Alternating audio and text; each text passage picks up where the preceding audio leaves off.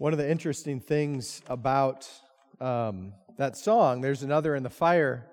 Uh, it's so encouraging to know that when we go through trials and tribulations in life, that Jesus is with us in the midst of those times, those seasons. Isn't that encouraging to know that from that song? And uh, it's nice to know that as the Bible promises us, when we walk through our darkest valley, that we don't walk through that valley alone. The Bible says that our God is with us, that He's not forsaking us, that He's leading us. But something that's interesting about both of those promises from Scripture, um, for instance, the, the one Jesus who's in the fire with us, um, the people that went into the fire were led into the fire because of their faith in Jesus, right?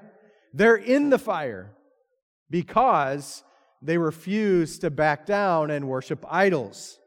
And that's a perfect segue into this uh, sermon series that I've got prepared for us in the book of Acts today and over the next few weeks called Line in the Sand. The reality is that Jesus is very clear in Scripture, and the world responds to the gospel in such a way that there is a very clear line drawn in the sand on our hearts regarding our faith and our walk with Jesus. You can't have one foot in the faith and one foot out of the faith at the same time. Jesus doesn't allow us to do that Although the world would like us to live that way, he is very clear in this particular text in uh, Acts chapter 6 and Acts chapter 7 as we look into the witness of Stephen as the first uh, recorded martyr in the Christian church, we see that Jesus draws a line in the sand. He draws a line on our hearts and causes us, compels us challenges us to stand and declare our faith in Jesus. And so we're going to have a calling, a conviction upon our hearts over the next few weeks to take a stand for Jesus. The question that this scripture is going to, is going to um, sort of uh, draw or, or, or lead you to think about is Am I a believer Am I following Jesus? Do I love Jesus? Is he truly the Lord of my life? Because he either is or he isn't. You're either following him or you're walking away from him. There's no middle ground. There's no lukewarm Christianity. There's only Christianity that's hot and on fire for the Lord. C.S. Lewis, a well known uh, Christian author, has passed away, wrote about this trilemma, and perhaps you've heard about it before. The trilemma is this Jesus, the man from Nazareth, has to be one of three things. If you read the Gospels, if you look into Scripture and, and really read and think about the things that Jesus said and the things that Jesus did, he has to be one of three things. He's either a liar, which means Jesus said things about himself that aren't true. Declaring that he was sent from God, that he is the Son of God, that he is the long awaited Messiah. Declaring to us, declaring to those who heard him that they need to turn from sin and trust in him as their Savior. If he said all those things and they're really not true, then Jesus is a liar. Or Jesus is a lunatic. Meaning, Jesus really wasn't and isn't the Savior, that Jesus really wasn't and isn't the one that's sent by God to save us from our sins, that Jesus isn't who He said He is. He just thought He was, but He was deluded. And so He was crazy. So either He was a liar, knowing that He wasn't the Messiah and lying about it, or He was a lunatic, meaning He really believed He was someone who He isn't, or, or church, he's the Lord. He's either a liar, a lunatic, or he is the one sent from God. In fact, God in the flesh, who came as the promised Messiah, the one that Israel and the world waited for since Adam and Eve sinned in the garden, the one who came and lived a perfect life, who died as a sacrifice on the cross for our sins, who was buried in the ground, and on the third day who rose again, who ultimately uh, appeared in bodily form to over 500 people, ascended to the right hand of the Father, and one day will return to judge the living and the dead. If Jesus is all of those things, then he is Lord. Now, a line is drawn in the sand with that analogy, with that illustration about Jesus. He has to be one of those three things. Now, the challenge with that, when we apply it and speak about it in this world, is the world doesn't like the biblical Jesus. Jesus can't just be a nice man. Jesus isn't just a, a special Jewish teacher who lived 2,000 years ago. He's either Lord and the one who came from God to forgive us of our sins, the one who came to bring life and judgment. He's either that or he's not. There's no middle ground with Jesus. That's the line in the sand. Over the next two chapters of Acts, as we go over to the next few weeks, we're going to see the witness and the martyrdom of a man named Stephen. Now, this man, Stephen, was called by God to be a witness to his brothers and sisters in Jerusalem about the gospel and about what Jesus did in his life. His proclamation of the gospel, his communication of this man Jesus as the long awaited for Messiah the Savior of our sins, confronted his people with a truth that they were not yet ready to receive. As the crowds gathered and watched him complete miraculous signs and wonders, as they saw him do things that only God can do through someone, they were compelled and confronted to make a decision about Jesus because the proclamation of the gospel draws a line on the heart of everyone who hears it. Now, unfortunately, the people at that time in that crowd who heard that gospel, many of them chose to reject the gospel and they murdered Stephen because of what he had to say about Jesus. Stephen's proclamation of the gospel to us will do the same thing in our hearts. Over the next few weeks, we're going to be challenged by the ministry of the Holy Spirit and the proclamation of the Word of God as we read from this book, as we see what God did in the life and death of Stephen. We too will be challenged. And it's my prayer that the Holy Spirit will move in our hearts that He'll move in such a way as to convict us to take amazing steps of faith for Him.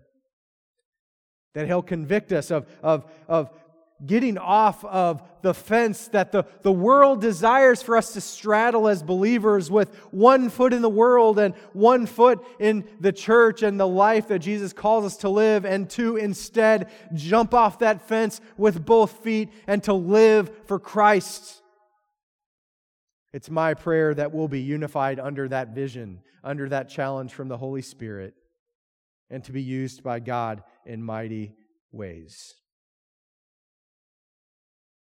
Turn to your Bibles into Acts chapter 6, verse 8. What we're going to see first is a portrait of a life surrendered to Christ. What does it look like for someone to be completely surrendered to Jesus? This is what Stephen's going to show us. Acts chapter 6, verse 8. Said, Now Stephen, full of grace and power, was performing great wonders and signs among the people. Stephen is a man who had just been selected just a few verses ago in Acts chapter 5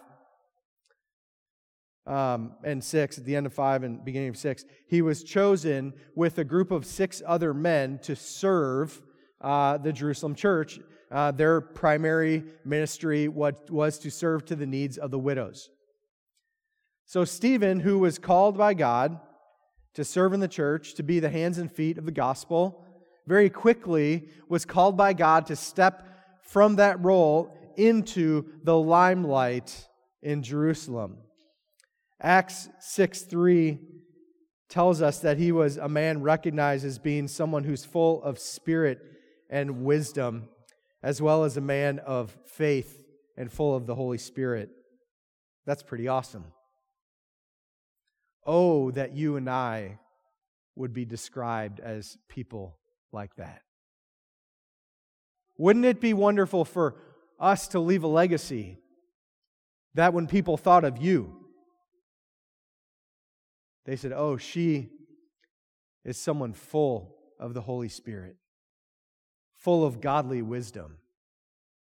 Oftentimes we read a text like this and we think, well, Stephen was special and, and God gave him a special role and, and we could never be like him. That's just not true. You can be someone full and under the complete control of the Holy Spirit, offering godly wisdom to all that you speak with. Did you know that? Did you know the Bible tells us that if we go to God and ask for wisdom, do you know what God does? Pours that wisdom out in abundance over top of us. The word used in the Greek there is like a waterfall. Like if you hold a cup, it would be so full of wisdom, it would overflow all over the floor. You can have that wisdom. It awaits you, and God desires to pour that out upon your life. We can also be full of the Holy Spirit. Now, as a believer, when you're born again, you receive the Holy Spirit, you're indwelled by Him. But as we submit to His leadership, as we follow His guidance and become more and more under His control and authority, we are in the fullness of the Holy Spirit. You can be someone who is full of wisdom and the Holy Spirit, just like Stephen. What is the consequence of a life truly surrendered to Christ. Let's look at Stephen's ministry. We're going to see three things, three things that are the consequence of a life fully surrendered to Christ. In this verse, it says he was full of grace. Specifically, God's grace is evident in Stephen's life through the miraculous deeds that he completes in the name of Jesus. Second, it says he was full of power. Now, this isn't the kind of power that you would uh, enable you to, to rip a phone book in half, although God could do that if he wanted to. This is spiritual power. This is power to engage in spiritual battles, proclaiming the gospel, confronting people in sin, and showing them a better way. These are the things that Stephen is doing. And as a result of God's grace and power in Stephen's life and ministry, the text says he was performing great wonders and signs among the people. He was healing the sick. And by this, he was validating the power of Jesus Christ as Savior. You know, he's the first person in the New Testament, besides the apostles and Jesus, to be described as a miracle worker. The question is from where does Stephen get his power to do miracles and his authority to engage in this kind of spiritual warfare? Well, we have to go back to the teachings of our Lord. And, and what Jesus said in Luke 24 49 and Acts 1 8 is that disciples, not just his disciples, but all disciples, all believers, would be empowered by the Holy Spirit. You, church, you are empowered. You have the capacity to be used by God for magnificent things. If you believe that the Word of God is true, then that's a truth in your life. No matter who you are, no matter what you've done, God desires and will enable and empower you to do magnificent things for Him. Stephen shows us that God impacts and empowers people who surrender their lives to Jesus. In fact, if you were to go back and look through the Bible, and right now just kind of go on this brief journey with me and think about all of the godly, wonderful people in Scripture that were used by God in, in magnificent ways. I want to tell you this morning, I think that all those people had one particular thing in common. Whether you're talking about prophets like Elijah or leaders like Moses, or great women of God like Mary, Jesus' mother, all of them have one particular thing in common. They surrendered their lives completely to God. They gave themselves over to Him to be used by Him and according to His will. That compels me to ask you a question that's been residing in my heart since I worked and prepared this sermon for this morning. Have you fully surrendered your life to Christ? So we have like this initial moment, right? That moment when we're born again, when we give our heart, when we give our life to Jesus as the Lord of our life. Do you remember that day? Man, that was an amazing day. Amen our birthday, our spiritual birthday, the day we were saved by Jesus. Hallelujah. Amen. Born again by the blood of Jesus Christ. Amen.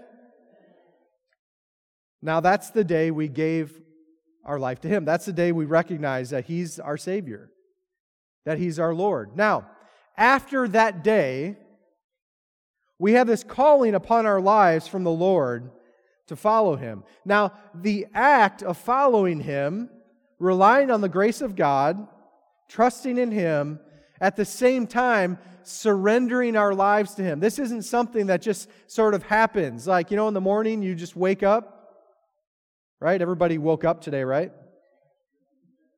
You were just, you remember closing your eyes in your bed, and then all of a sudden, what happened? You opened your eyes and you were awake. You didn't have to make that happen. That just happened, right? So, following the Lord and surrendering Him isn't it isn't like just waking up in the morning. It's something that, that the Bible, that the Lord calls us to decide to do. That's something that we've got to be determined to do because we've got a world and we've got a sinful heart that continually draws us away from following Jesus, right? We've got to decide today I'm following Jesus. It's almost a moment by moment decision. Like in this moment, I'm following Jesus. And sometimes we find out that God's called us to walk here and we find ourselves over here, right? And we, we realize, like, oh, wow, I'm not following the Lord right now. Like, I need to get back on track here. Okay, here we go. And He invites us back and we're following Him, we're surrendering to Him. So am I living a life of surrender to Him, of continual surrender to the Lord? When we do that, we start to ask questions like, What do you want from me, Jesus? Instead of always asking questions like, What do I want? What do I think I need? What do I want to do? Who's the center of all those questions? Me. When we're not the center of the relationship, the Lord Jesus is. And so a life fully surrendered to Him goes to Him for direction. We go to Him for truth. We go to Him for understanding. We go to Him because He's the one who calls the shots, because He's the Lord. Now, that's all great news, right? And we want to do that. Anybody in here want to do that? Some of you do. Great. We all do, right? We want to do that. Now, the trouble, as you think about that last song that the, the worship team led us in, the trouble with following Jesus in this world is Jesus leads us into the fire.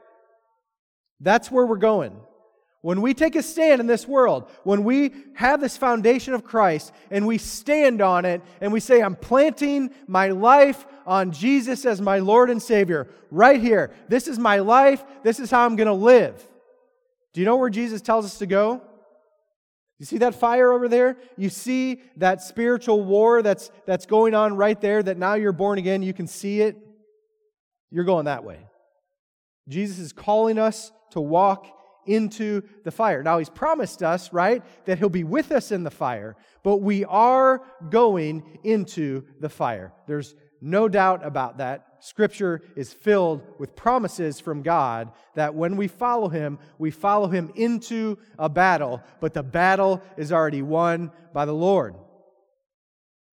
So we follow him into the battle. This is exactly what's going to happen to Stephen. Look at verse 9 we see that Holy Spirit empowerment leads a believer into spiritual conflict. Holy Spirit empowerment leads a believer into spiritual conflict. Verse 9 says, Opposition arose. So, right, so Stephen, what's he doing? He's proclaiming the gospel, he's healing people, He's doing miraculous works, all of these things to draw the attention of the crowds to Jesus as Lord and Savior. So, this is what's going to happen as a result of this amazing work that Stephen's doing. Opposition arose, however, from some members of the freedmen's synagogue, composed of both Cyrenians and Alexandrians, and some from Cilicia and Asia, and they began to argue with Stephen. So, Stephen's great works have moved him into the spotlight of the leadership of Jerusalem, right? So think about this. If, if God were to empower you to heal people in the name of Jesus here in Key West, and you started doing that, do you think that that would be a big deal here? Yes, right? Come on. If people were being, uh, who, who couldn't walk, who were wheelchair bound, were walking, if blind people were seeing, if deaf people were hearing, that would be a big deal. That's what Stephen's doing, right? So let's not just like discount that like, oh, that was 2,000 years ago. It wasn't a big deal. It was still a big deal then for someone who was born blind to be able to see, someone who couldn't walk to be able to walk, for someone who was dying or dead to be raised from the dead. That's still a big deal 2,000 years ago, okay? That's what Stephen's doing. But he's doing it all in the name of Jesus. So he's, he's using that. That gives him the platform as God designed it to be as a sign for him to proclaim the power of Jesus as Lord and Savior. So, in keeping with previous events, as the gospel increases and believers are being saved, the enemy Satan raises up detractors. They come, and their desire is to confront Stephen about this gospel message that he's preaching. Several different Hellenistic groups from all over part of the freedmen's group. Um, they represent a mob of people who come, surround Stephen, and they're harassing him. They're, they're debating with him. The synagogue of the freedman, you see it there, is a group of people who descended from Jewish slaves who are now free. And then there's people from the Cyrenians are from northern Africa. The Alexandrians are from, uh, from Egypt. The Sicilians, uh, Cilicians are from the northeastern Mediterranean, like Tarsus where Saul is from. And then the Asians, these are Jews from the region of Asia. So this is like a UN council who's come to Stephen to knock him down, to, to disrupt his ministry because they don't believe what he's saying is true. The Jews who disputed Stephen weren't trying to understand the gospel. It's not like they came to him and were asking, you know, spiritual questions about what he was saying. It's more like uh, let's see. Uh, do y'all ever watch the news on television? when they bring like three or four pundits together and they have a subject matter, right? And like all four are talking at the same time. Do you ever see that on TV? And you can't understand what they're saying, and then it becomes quickly obvious that no one there cares about anything the other people are saying. They've just got something to say, and they're going to say it. So it's not really, they're not engaged in like a dialogue. This is what's happening to Stephen. So they're not just, they're not trying to engage Stephen in an argument. They, they are debating him, but at the end of this thing, what it turns into is they're just really like shouting at him. They don't care what he has to say. Their hearts are closed, their ears are closed. Whatever he says, they don't care. So that, that's what's happened here. When you follow the Holy Spirit, you'll be engaged in spiritual conflict. Just remember that. This is where we're going. Verse 10 continues. But they were unable to stand up against his wisdom and, and the spirit by whom he was speaking. So obviously, these people, they're trying to argue against God inspired, Holy Spirit empowered wisdom. You're never going to win that argument. It's not possible. Instead, they should have heeded Gamaliel's words. Do you remember in Acts chapter 5 when they brought the apostles in, trying to figure out what, what to do with them? And Gamaliel says, Listen, if these guys are from God, then you're going to find yourself fighting against God. If they're not from God, then the movement's going to die, this whole thing will be over, and we can move on. But if they are from God, you're being unwise and persecuting them because you'll find yourself in opposition to God. That's square where these uh, Jewish debaters have found themselves right now in opposition not to Stephen, but to God. Stephen's just the messenger, he's just the one proclaiming the gospel. He was empowered by God to, to stand and to speak. And by the way, you have been given the promise from Jesus to be used in the same way. Did you know that? Did you know that if God places you on a platform in front of a person or people or kings and queens or nation, national leaders, that He will provide you with the strength and the ability to speak? Did you know that? Luke 21 15, Jesus prophesied that this would happen and gave Stephen and promises us this For I will give you a mouth and wisdom which none of your adversaries will be able to withstand or contradict. That promise is not something that was given to people that lived 2,000 years ago alone. That promise was given to you. That was given to you. When you sell out and follow Jesus, you're going to follow Jesus into arguments, into persecution. Jesus' promise to you is this when you follow me into that, I will empower you and I will give you the words to say. That's what Stephen received here. Don't assume that just because someone disputes with you about a spiritual truth that you've shared with him or her and refuses to accept God's spiritual truth, that, that you've lost some kind of argument. It's, it's really not an argument that you're trying to win. You're simply trying to proclaim the gospel. When you tell someone about Jesus, you've already won, right? You've already succeeded in what God's called you to do. The reality is, according to our Lord, that many of the people with whom we share will reject the gospel. He says this in Matthew 7 13 and 14. He says, Enter through the narrow gate, for the gate is wide and the road is broad that leads to destruction. And there are many who will go through it. How narrow is the gate and difficult the road that leads to life, and few find it. So there will be many who reject the gospel, and there will be few who receive it. But for the ones that receive it, they will receive the gift of eternal life. Just like you, who raised your hand just a minute ago to celebrate the salvation you received in Jesus, you received that salvation because someone shared the gospel with you. Let me tell you, I wasn't saved until I was 20. I remember the people in my childhood who told me about Jesus. Do you remember the seeds that were planted in your heart before you were saved? Put yourself in the shoes of those people who told you about Jesus when you rejected that message.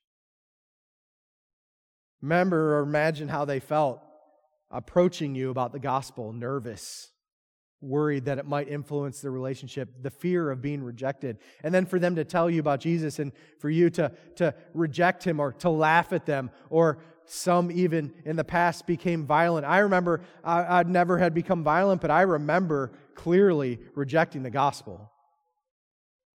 I remember clearly turning my back on that message that, that people prayed about, that people lovingly placed in front of me. I remember doing that. Oh, how thankful I am. And perhaps you're in the same boat of, of having received gospel message after gospel message and the grace of God upon your life until that day when you receive Jesus as Lord and Savior.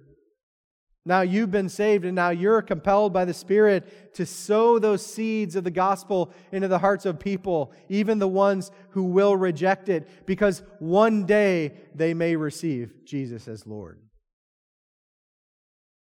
Now, these disputers, these people who confront Stephen, they're soon, they soon realize they're, they're out of their league. They, they soon realize that they, they can't run with him. Everything they say, he's got something to say back. It's wiser, it's more biblical, it's demonstrated in power and authority. They realize they're going to lose. They're losing this argument. It's, it's just getting worse. They look foolish. Stephen looks even wiser and more powerful through Jesus than he did when they started. Everything they're trying to do has failed, right? So, what are they going to do next? Verse 11 says, Then they secretly persuaded some men to say, we heard him speaking blasphemous words against Moses and God. They stirred up the people, the elders and the scribes. So they came, they seized him, and they took him to the Sanhedrin. Remember Sanhedrin? It's a group of 70 Jewish leaders. They hold a court, they decide your fate. Verse 13 continues They also presented false witnesses who said, The man never stopped speaking against this holy place and the law. For we heard him say that Jesus of Nazareth will destroy this place and change the customs that Moses handed down to us. It's very, very interesting. I think what's happened here is Stephen did say those things quoting Jesus, but he's being misquoted, and what he said is being misapplied. That never happens today, does it? So they lose the debate in the public square. They meet in secret and they come up with this plan. We're going to get some witnesses together and we're going to drum up these false charges. And the charge we're going to drum up is blasphemy, which according to Leviticus 24:16 is a death sentence. If you blaspheme God, which means to say things about God and ultimately his word that are untrue, you will be stoned to death. That's the charge they want to bring against Stephen. They don't want to just silence Stephen, they want to kill him. They want to eliminate his memory from the minds of the people. They want to demonstrate that he was powerless and that his message was false. That's really what they want. And so they bring group of people together and convince them to be witnesses against Stephen. Now, in doing so, they're actually breaking the ninth commandment. So they're breaking the, the very law that they're trying to stand up for because the, the uh, witness that they bring are, are making these things up. And what they're saying isn't true. And so they bring them to the council, the Sanhedrin, the group of 70 plus the high priest that year. And they're going to interrogate Stephen.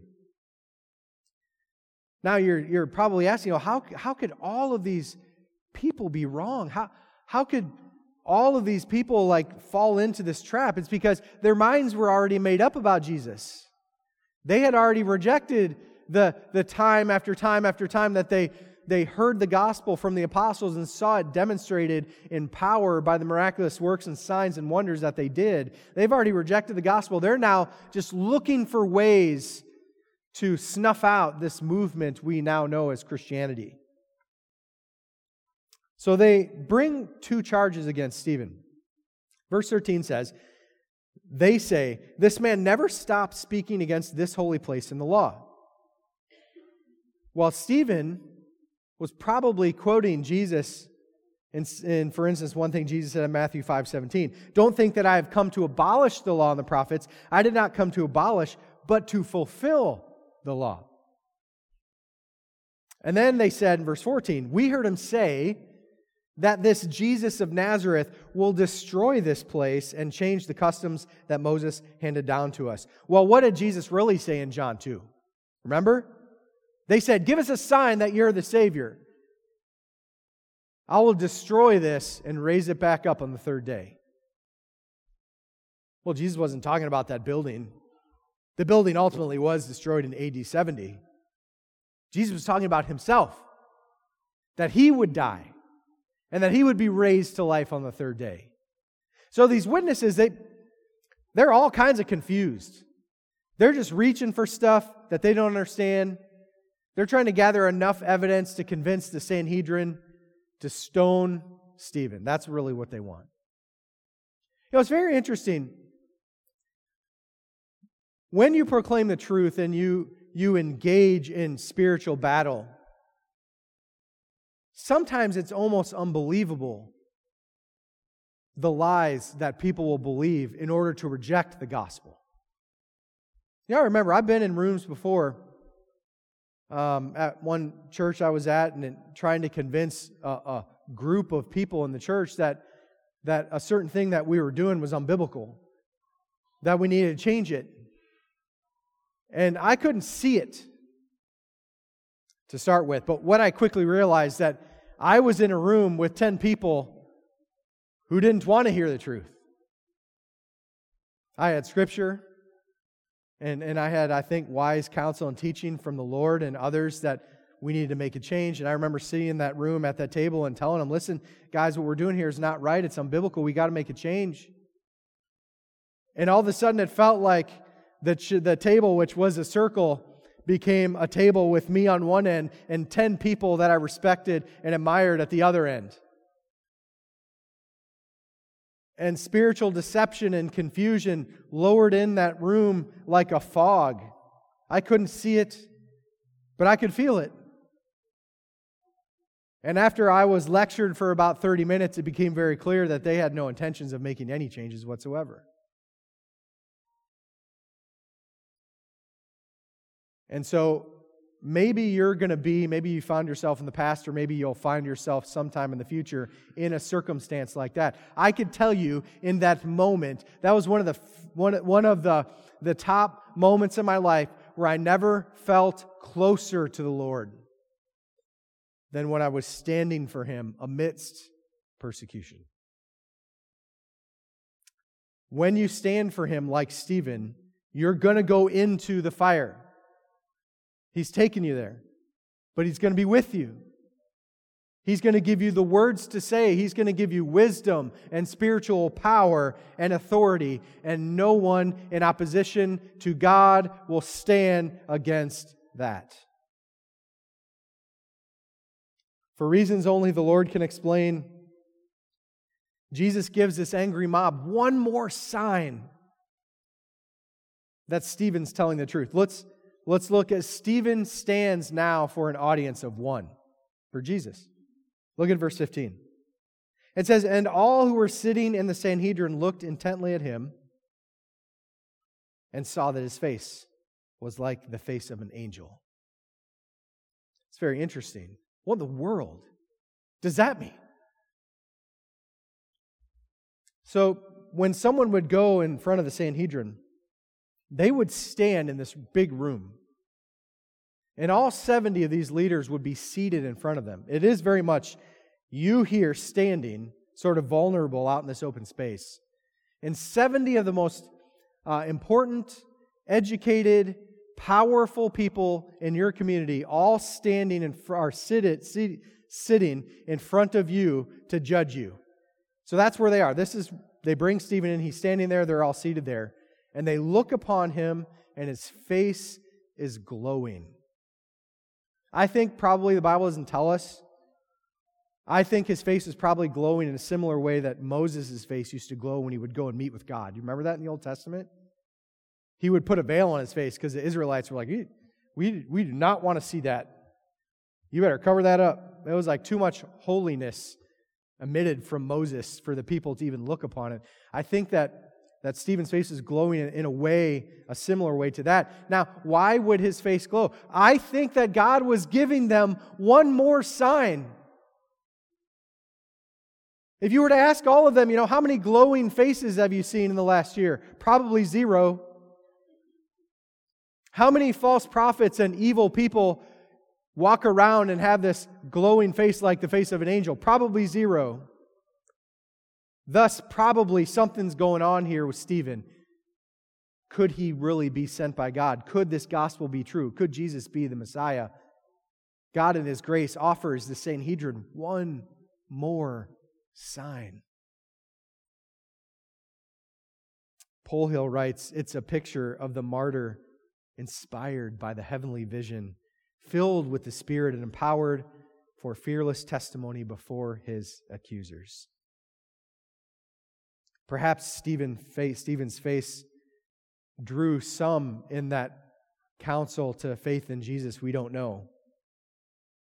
What we know, though, is when we stand before the people of this world and the Lord provides us with a platform to tell them about Jesus, We should do it with humble confidence and know that we are speaking the truth about God.